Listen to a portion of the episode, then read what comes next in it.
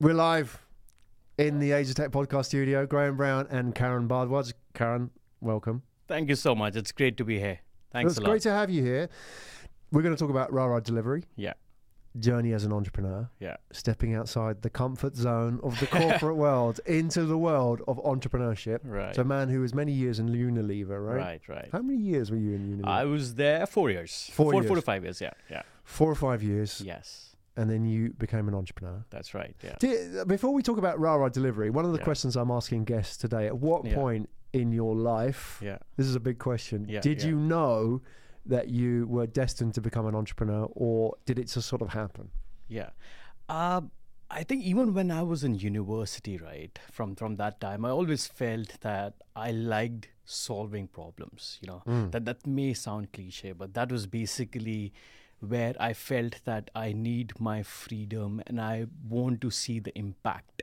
Right. the most important thing, right? I'm nothing against the corporate world; it's great, but uh, I wanted to have much more impact Mm. in terms of what I'm doing. Yeah. You know, eventually, which is where I thought entrepreneurship was really the direction. So, at in which- university. Yeah, Uh, yeah. wh- Where did you go to university? Uh, NTU in Singapore itself. right. Okay. But Where are you from originally? From India. From India. When did you come to Singapore? So I came after A levels. uh-huh. So I came to Singapore for my university. It Okay. was back in 2009, 2009. So 2009, you were 18, 17. 17, yeah. and then you came to Singapore. yes. Was it part of the master plan? Was it part of I'm going to become an entrepreneur, or you just kind of happy to go and travel the world and see a bit of it? I think it was more of latter. I won't say at the age of 17 I was clear in terms Right. of what exactly to do. I think that's too early for anybody to know. And, you know, I always believe in exploring out there, Yeah. look at all the opportunities and see what you like and then, you know, pursue from there. Yeah. So that was really the plan. Um, and I didn't really plan to move out of India. I didn't really plan to Singapore. I, dots just kept connecting. yeah. That's how it Uh, happens, right? Yes, yes. It seems very random at the time, but when you're Right. older and wiser, it will, right. you realize it was part of the master plan. That's right. That's right. And, and now, definitely, if I look back and Yeah. see how things have turned out, yeah. it definitely looks like part of the plan. Yes. Makes sense. Where are you from in India? Uh, near Delhi. Near Delhi. Yes. So, um, was it uh, natural for people in your generation to become entrepreneurs? So, the people around you, I know it, it's changing in India, Yes. but there's still many safer alternatives than being an entrepreneur, right? Right. Right. Uh, during my times, I would say like ten years back, not that much. Like uh, a generation, uh, the youth in India would still, you know, they would get a lot of auto- opportunities. You know, consulting, banking, engineering. There are a lot of engineers we know. Um, but now things have definitely changed. You know, like the top universities, the MBA colleges, they are bringing the startup ecosystem into the culture, Right. into the curriculum itself, which is what is changing. Yeah. And now, I mean, the startup industry in India is on a boom as well. And Right. There's so many startups coming out of universities itself. So things have definitely changed. Yeah. yeah, yeah, And it's sort of a side conversation as well Yeah. here in Singapore. yeah, yeah. I think as well, and there is a. It seems that a lot of the entrepreneurial spirit is being sort of imported in a way.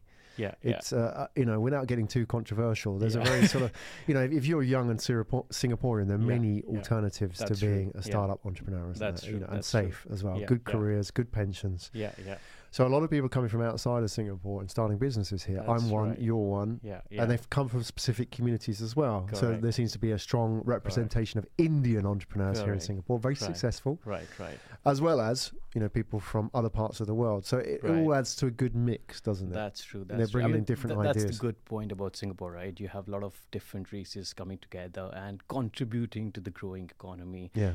Same applies for the startup ecosystem as well, and which is good because you know you get different minds and working on different types of ideas that that helps the ecosystem to grow. Yeah, so That's Good. great. Well, let's talk about growing the ecosystem in Yeah. context of logistics and Rara delivery. We're going to have Yes. a quick look at your pitch deck, if Sure, you may, sure. Karan. Yeah, So yeah.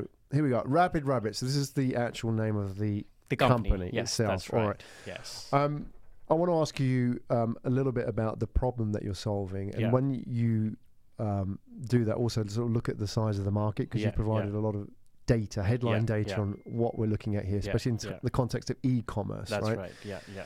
So, what is the genesis of Yeah. Rapid Rabbits first? Right, Where, where did the idea start? Okay, okay, good. You know, for for the idea to start, let me just give you a quick, a little more background about yeah, myself. we like stories right? here, Khan. So Yeah, let's so- do that.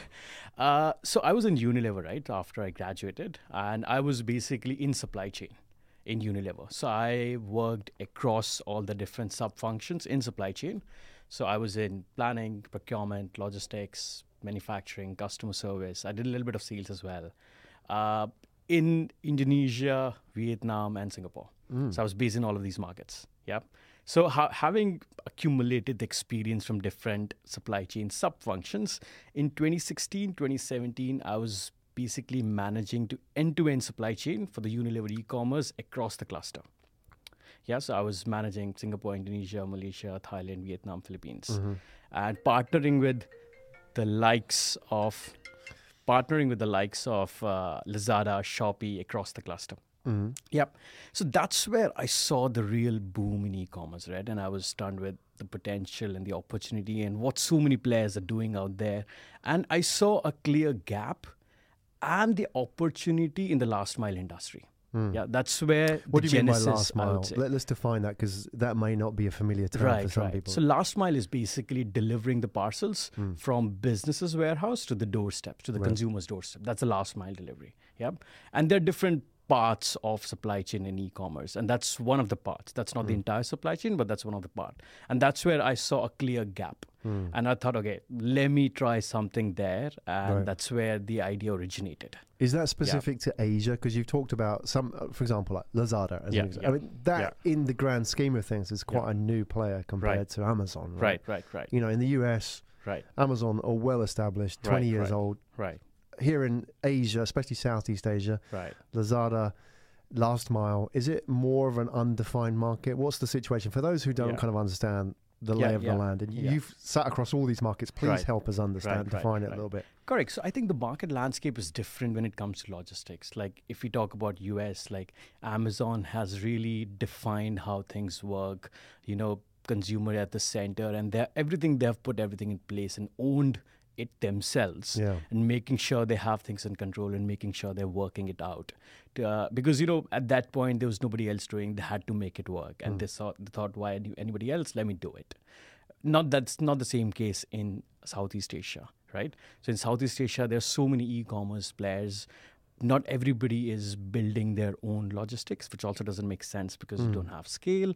So that ends up coming to the logistics providers, the 3PLs, who then eventually help these businesses, e-commerce businesses, to manage their last mile delivery. Got it. So Right. compare that to say the US. Yeah, yeah. Would Amazon own the logistics providers or not? How would it compare differently? So it's a hybrid, you know. So so they have a lot of their own last mile delivery provide Mm. delivery service in house. At the same time, they partner with a lot of Right. other uh, 3PLs as well. Okay. Yeah, so it's always a mix. Right, and it's a Right. much more established market compared to here in Southeast right. Asia. What That's do we right. have in Southeast Asia? Yeah. Maybe we can have a look at some of the, the data first. So, Sure, sure. um, if we can just flick through Yeah. your. So, I think we have to put this into context of the growth of e-commerce in That's right. Southeast Asia. We That's hear a lot about growth of e-commerce in China. Obviously, right. you know Yeah. Alibaba, Yeah, yeah. obviously a big factor in it. JD, Right. etc. Right, right. Southeast Asia is, you know, not far behind this market, right? Um, a key input factor is obviously the growth of the middle classes as well. Right. You know, That's especially right, it's yeah. good news for Unilever, Yeah. obviously.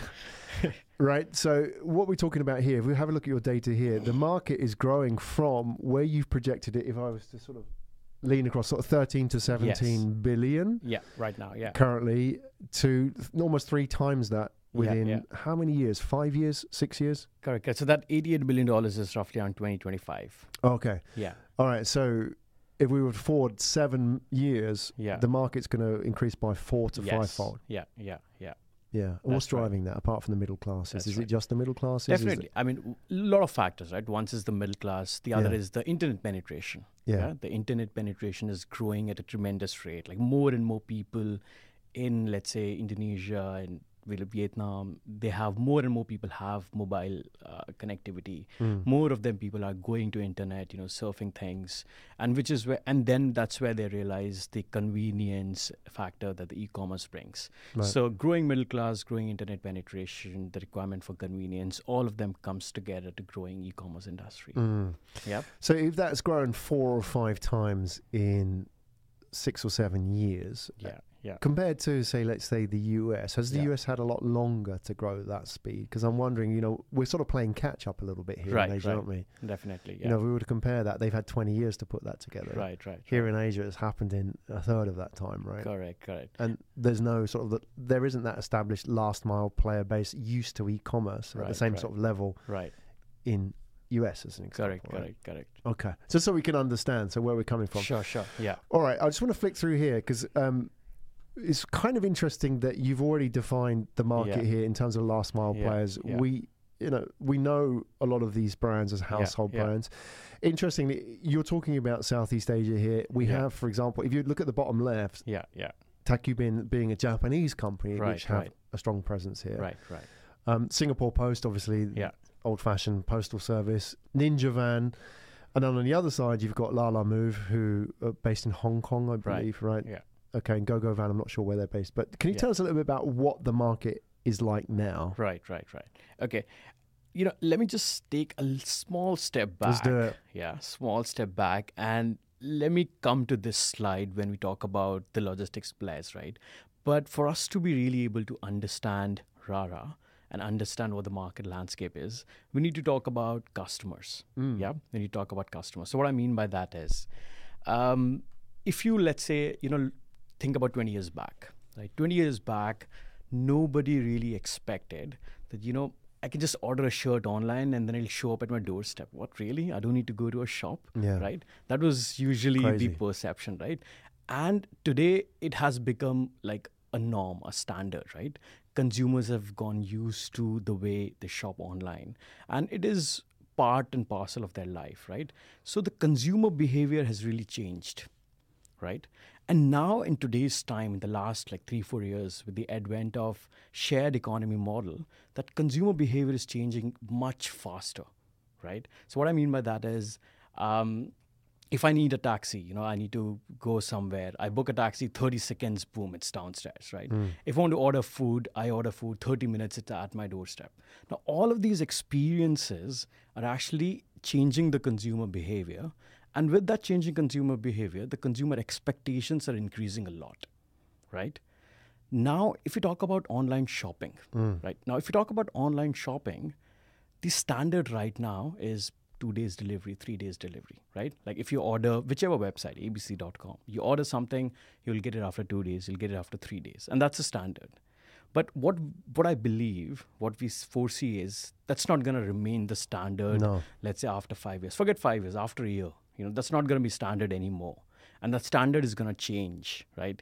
The consumers are asking for more. The consumer expecting much faster deliveries. You know, just so just imagine like Friday morning, you place an order for a dress, and evening 7 p.m. It, it's at your doorstep for you to wear for the Friday dinner Yeah. right? That's a level of service that consumers are going to expect, right? And that's where e commerce need to shift towards as well. Right. Businesses need to up their game to be able to cater to this growing same day delivery demand. Yeah, so that's where Rara comes in. Got it. So we are primarily a e-commerce last mile delivery service who's focused on same day delivery. Yeah. So let's unpack that a little Yeah, bit and understand how it works. Yeah. I want to put that into context as well before Sure. we unpack a little bit. Yeah, yeah.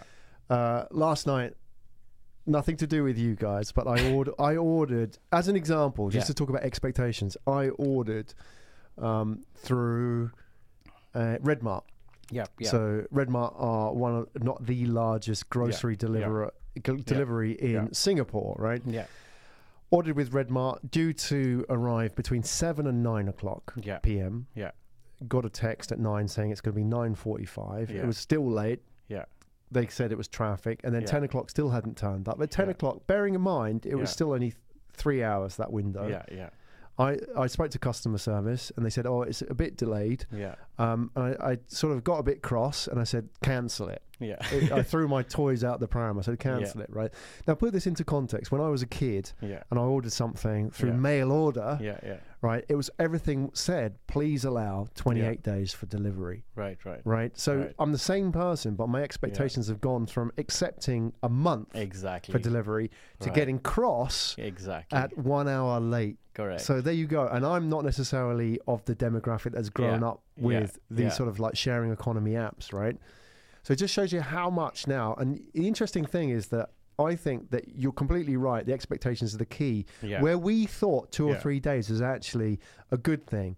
Now consumers are going to get crossed. They, they want it now. Correct. They want it same day. So tell us a little bit about how you're dealing with that. Right, right. Correct. So totally aligned with that. You know, I mean, I nothing. So with your experience, I've personally feel, faced that as well, and that's gonna be how it'll be, right, moving forward. So now, if you talk about the logistics landscape, right, the slide that you were showing earlier. So there are two types of logistics players out there in the market. Right. Yep. So we basically separated how the logistics landscape looks in terms of the players. Yep. So one is uh, a business focused traditional player, you know, who are whose model is more on consolidation sorting, right? So how they operate is the likes of like Ninja Van, SingPost. So how they would operate is they would go to a business's warehouse, collect all the parcels, take it back to their sorting center, and similarly from all the respective businesses, collect, take it back to the sorting center, uh, consolidate all the parcels, sort based on the zones, create routes for the next day or next to next day, and then the next subsequent day, the drivers collect their parcels, follow a certain route, and then deliver. Right? That's how that's how I would say traditionally logistics have been, Right. even before e-commerce came in. Right? Even before it was B two B logistics, like retailer distributor to retailer. Th- this was the way how it used to be. It has always been. Right? And this kind of a model is perfect. It has proven to be efficient, and it is efficient if you're talking about next day delivery or one to two days delivery, right? But if we try to replicate this model for same day delivery, that's where the challenges start to come in Why? right? Because with same day, the you ha- you always have a time crunch, right? So if let's say businesses try to follow the same model for same day delivery, then you still need to go through your whole processes of going back to sorting center, sorting it, hmm. creating routes, and then drivers picking up again, right? And then all the parcels are traveling possibly traveling double distance. Like you go to a business warehouse, come back to the sorting center, and then go out for the delivery. So you're losing out on a lot of time there. Hmm. So n- it doesn't prove really efficient for same day delivery. And if and there are some players in Southeast Asia who are trying to follow the same model for same day delivery, but then what happens is your time cutoff is way early in the day. What are they still employing the old B2C? So their DNA is B2C, Correct. traditional mail order with the Correct. depots and the, like you say. Right, right. But all they're just trying to do is go faster. Exactly. So Okay. their- with their model, how it works is they're saying my cutoff time is let's say 10 or 11 in the morning. Right. so that I still have time to go back and do everything, right? But then that compromises on the customer service, right? What we are trying to say is have l- as late cutoff as possible, mm. you know, so that even if you place it, let's say 2 p.m., you still get it same day. But then that becomes a challenge if you're for, for facing the same uh, B2C model. Yeah, you can't Right. do it within that model. right? That's what you're saying. Okay, Correct. gotcha. So that's one type of the logistics player, right? Mm. And then we have the other type of logistics player, which are the on-demand model, mm-hmm. yeah, which is where the Lalamoves and the GoGoVans. And then similarly, in Indonesia, we have Grab, Gojek, all of them trying to do the same mm. thing with the on-demand model. So on-demand model, it's perfect for an express point-to-point delivery. Right. It doesn't have a warehouse in between. Correct, correct. So let's say some businesses deploying these any of these Right. players, the these on-demand drivers, they would go to the business, pick up, and directly go and deliver. Right. Right. So what they're doing is they're really leveraging the on-demand fleet, yeah, because that's their strength. Yep. They have thousands of drivers or maybe hundred thousand drivers on the streets, and they're leveraging those drivers to do deliveries. Mm-hmm. Now, with them, the problem comes in terms of optimization. So, what I'm saying is, one driver is doing one order, one delivery, or maybe two or three maximum, right? Mm. Because one driver does two to three deliveries max. So, if suppose I have 100, 100 orders, I would need 50 or maybe 25 drivers to come and pick up their respective parcels. So, that becomes an issue when we want to scale, right? If I have 1,000 orders, Right. do I get 500 drivers to come in and pick up and deliver? And you right? have to have a thousand orders regularly Correct. to fund those drivers' lifestyles. Correct, Right? correct. So now basically what we're doing is we're taking the best of the both worlds, Hmm. right? So the traditional model, they're really good with capacity utilization. Mm-hmm. They're really good with optimizing their uh, routes. Whereas the second model is very much focused on uh, on demand, express, same day. Mm-hmm. So, what we are offering is we're offering the best of the both worlds, in which we still make sure that we are optimizing the capacity of our vehicles. We are still making sure we do the route optimization and at the same time be able to do same day deliveries at scale. Right. Why don't the C to C players, yeah. so like the Lalamoves, do yeah. what you're doing? Yeah. Why can't they do a hybrid yeah. model? Yeah. What, what's it? Why does it take someone like you to do that? Right. So I think uh, one of the answers is really on the technology front. Right. Right. So our strength is really on the tech that we have built. Mm-hmm. So just to share more about that, right? So how it works is if let's say a business has 100, 200, 1000 orders, mm. right? And once the orders come through come to our system through API integration and stuff, our algorithms start creating routes in real time. Yeah. So our algorithm would do a lot of optimization, looking at a lot of factors together. So our algorithms would do capacity optimization, would say if I have a bike or a car or a van or a lorry, how many parcels can I fit in, in each of mm. these hmm. vehicles to optimize the capacity? Yep. And then distance optimization to make sure our distance is as minimal as possible, you know, to mm. do it mm-hmm. faster, right? And then optimize the time slot because what we do is we even offer time slots within the same day. Yeah. So to make sure every point that we reach, we reach during the time slot that the customer has requested for. All of this happens in real time and we are optimizing like thousands and ten thousands of orders at the same time in real time. Mm-hmm. so that technology is what differentiates us from just you know on demand matching of orders yeah. Okay, is that an AI based algorithm? Yes. How is it learning as well as it goes on? That's right. That's right. So we started with our our own proprietary hmm. algorithms, mm. like our algorithms that we built from hmm. scratch. Mm. And now, as and when we're getting more orders, the algorithms are definitely learning itself, and it's getting better and better. Okay, good. Yes. I'd like to know a little bit about your team as well. Yeah, yeah. Do we have a? Is there a slide in your pitch deck with the team in it? I just wondered. Yes. Uh, I think it's towards the end. Here yes, we go. The founding that's the team. One. That's the one. Yes. So, um, who is the technical brain? Obviously, it's Anil Kumar, right? That's right. Who, yes. So is he the guy that's developing the algorithm? That's right. Okay, that's right. all right. So tell us a little bit about your team and how you came together. Where was the genesis of that? How did you meet? How did you know each other? Right, right. So I think um, so. What I really thought was for this business to grow, we need experts in each of the fields, right? Mm. So we need somebody who has an experience in operations, which is myself and then we need somebody who has the experience of marketing and business development and growth hacking. Mm. because we need to be able to reach out to as many businesses as possible. We need to become a homegrown brand that that consumers relate to that businesses relate to. Yeah? So which is where i so i knew kanika from university as right. well. I, I like and the fact you call her a growth hacker rather than a chief marketing officer. Yeah, is it, why, it. why? So for those who kind of familiar with the term, right, what right. exactly are you talking about here? Yeah, so it's not just marketing, right? So her job mm. doesn't just end at marketing the product. It's mm. about growing the business, right?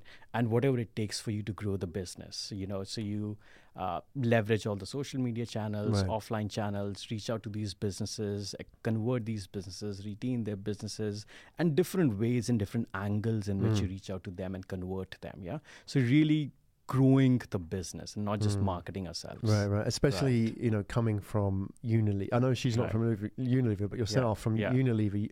Marketing's quite different, isn't it? Right. In that right. context, it can mean, for example, sitting on a budget, assigning that budget to an ad agency, right you know, that's very how it different. works. It's very, very it's different. like writing checks, isn't right, it? Right, right. Whereas, uh, you know, chief growth growth hacker, yeah, yeah, does everything within marketing. Exactly. Right? You know, exactly. and, and very much hands on. Correct. Correct. And testing, correct. not having a sort of a very top down approach towards correct. marketing. Okay. Correct. So marketing, sales, BD combined. Everything yeah. is what yeah. it needs. So it's right. Kanika. You met f- at university, and yes. Anil. Yes. So Anil, I know for like ten years back uh, right. from India as well. Okay. So so he's like a proper tech geek who's passionate about building products and right. doing something of his own. So even before we started this, I used we always used to have conversation.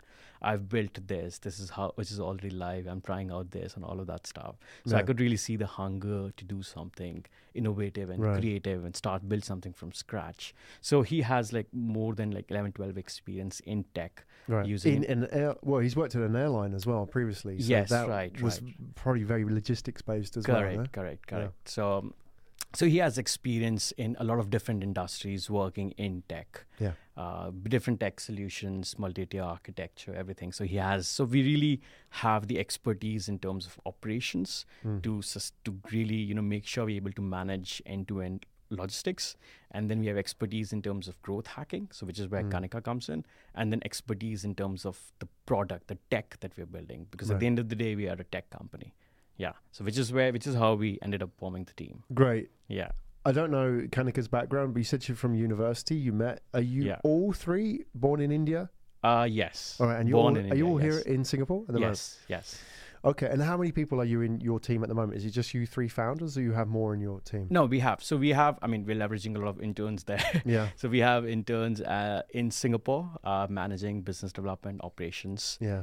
and then we also have a lot of developers some in singapore and some back in india Okay, yeah Good. yeah excellent. Um, I want to talk about your fundraising as well and your Right. current situation. right How old is your business now? right uh, so we started in singapore yeah, Yeah. so we have been in singapore for around eight nine months Eight nine months. yeah. Okay, if we can just flip back onto the pitch deck here, how have you Right. funded it until now? Right.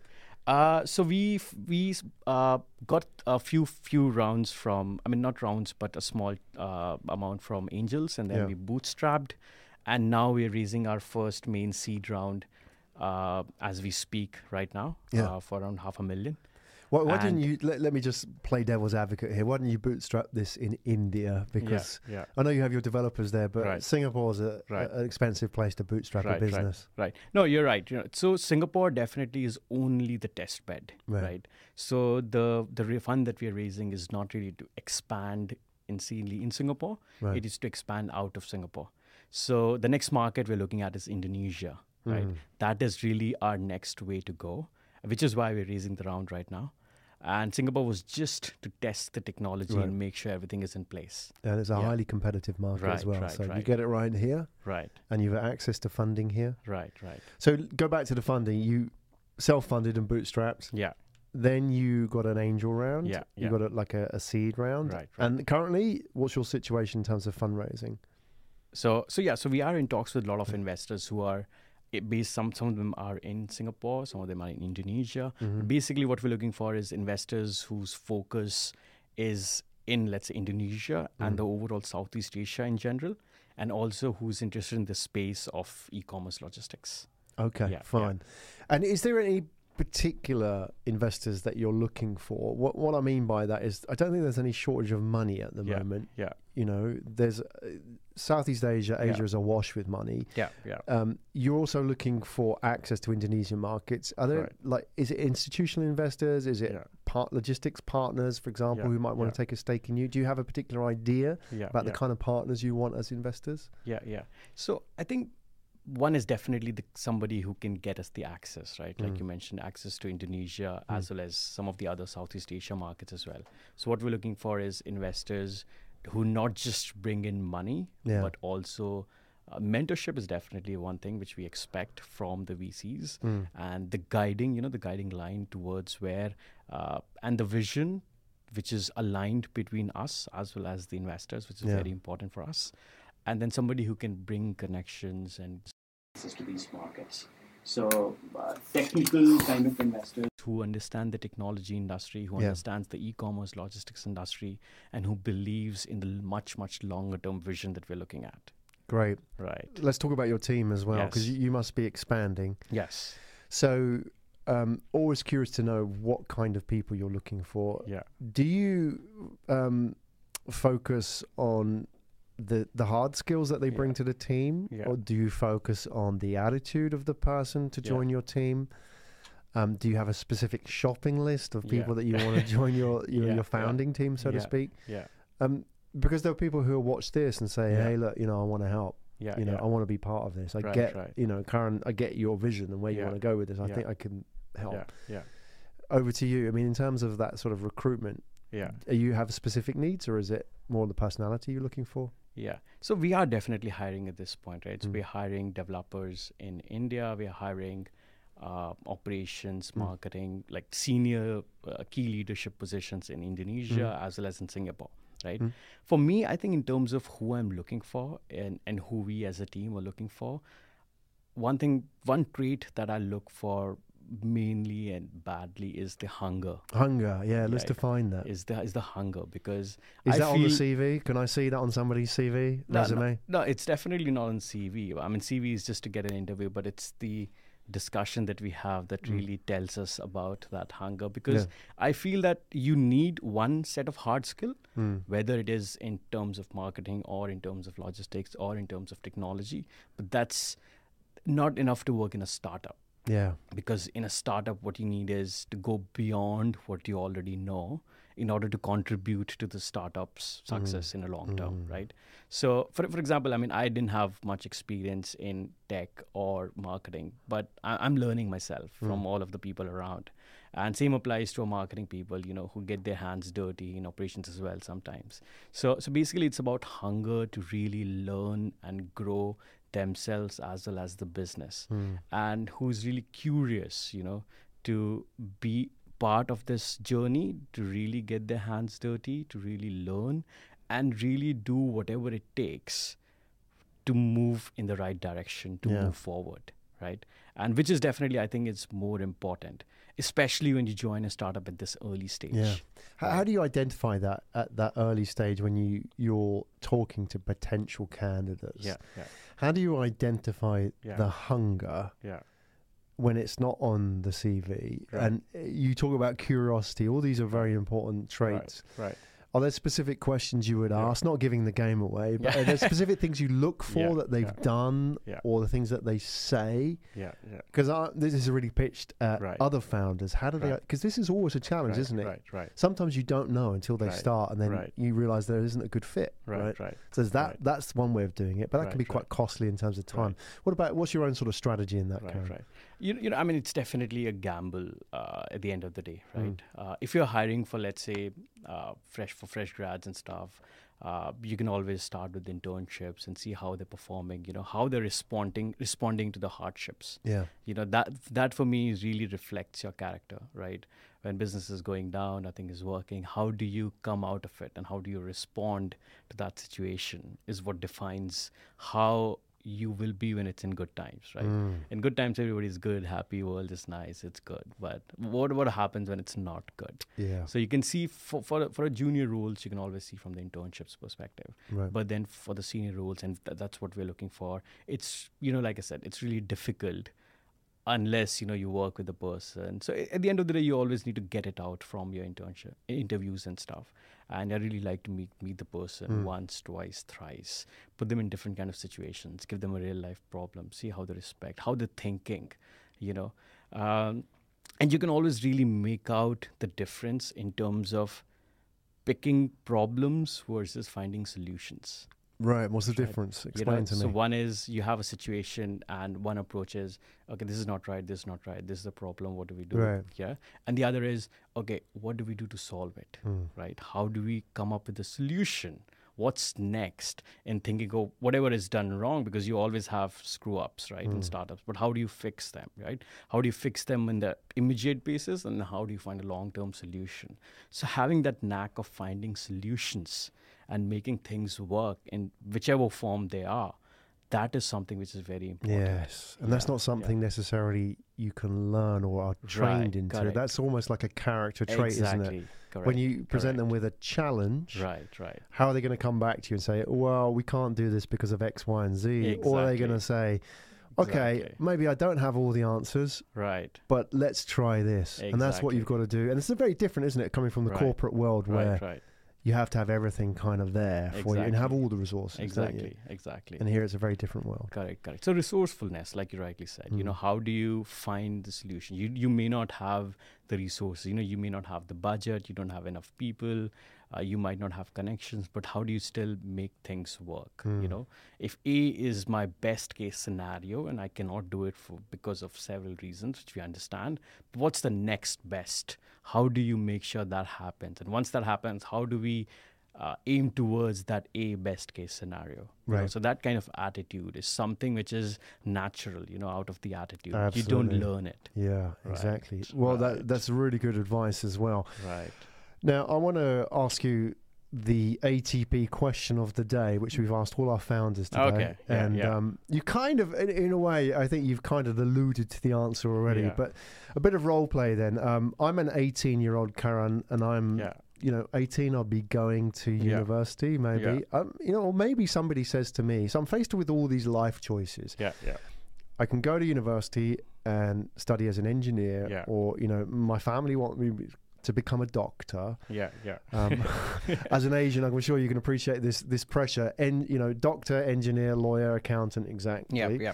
Or you know, I'm hearing now that I might need to go and work as Yeah. you know, start my own startup. You know, Yeah, yeah. screw college. Let's just go and start my own startup. I'm getting all this kind of conflicting advice. I'm Right. 18 years old, Right. Right. staring at this career path ahead of me. Right. Right. I'm feeling overwhelmed with all this choice and Yeah. conflicting advice. Whereas, you know, Yeah. 10 years ago, it was very easy. Just go to college, graduate, Right. then work it out. What do I Right, do now? How, how do I work this out? How would you advise somebody in that situation? Yeah, yeah, yeah, yeah. You know, I mean, I have my younger brother as well, so I used to play, do that role play with him as well.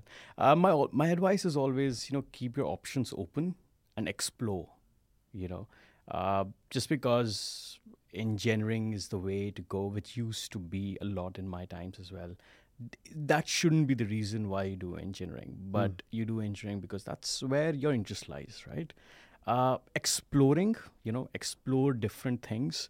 Uh, even when you go to university, right? So when I was in university, you don't just study engineering. You know, you. So I studied engineering, and then I also took minor degrees in business and entrepreneurship. Hmm. So so because my idea was just to explore as much as you can, because you know you don't know what you don't know, right?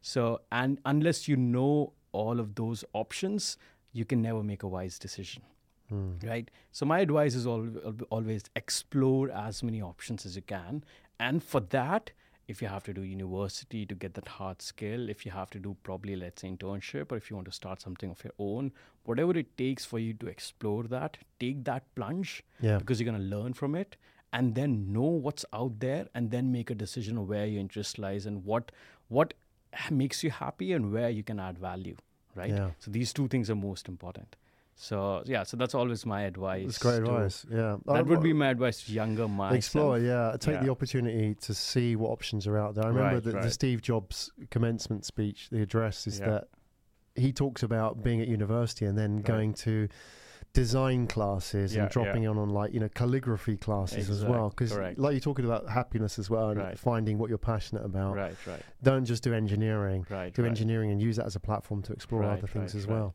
Correct, correct. Because you know there there are a lot of things that needs to come together for you to be able to find what you want to do in the long term, Yeah. right? Which is what what are what are you passionate about, you know, and then what are you good at, and then at the end of the day you also need to make money, right? So finding that good balance between something you're passionate about, which which which is going to make you happy, something you're good at, where you can add value as well and something that can you know fill your pockets as well. So finding that perfect balance between Mm. these three things it's never easy and you cannot most of the people may not be able to do that do that at the age of 18 and you can always you can only find that perfect balance once you explore out there. So don't settle too early explore out there and then see the options then make that decision Great advice. Mm, Explore. Karan Bhardwaj, Yes. everybody, CEO and co-founder of RaRa Delivery. It's been a real pleasure having you on the show today. Say, my pleasure it was lovely talking to you graham Thanks for sharing your journey with us. thank you thank you And for those people that were watching, listening, that want to reach out to you Yeah. for whatever reason, Yeah. potential investors, potential partners, yeah yeah potential team members, Yeah. etc. Yeah. What is the most effective way Yeah. of getting in touch with you? Yeah, I'm active on LinkedIn. I would I love to connect people on LinkedIn, so Mm. I'm always available on LinkedIn, and then can directly write to me over my email as well. So my email is karan at rara.delivery. Excellent. We'll put all the details in the show notes. Perfect, perfect. That's great. Thanks for coming today, Karan. And um, let's get an update. Let's see, you know, where we are in six to twelve months from now, because this is always a journey. Yes, It's a journey that unfolds, and we don't we don't know quite the the the route we're going to take. yeah, But yeah. destination usually is, Right, you know, where we're heading. But you know, let's see how that goes in six to twelve months. How your expansion goes, how your fundraise goes. yeah, yeah. You know, the latest news from your team as Yeah, well. So yeah. please come back on, share that with us. Sure, definitely. We'd love to be back here. Thank you so much.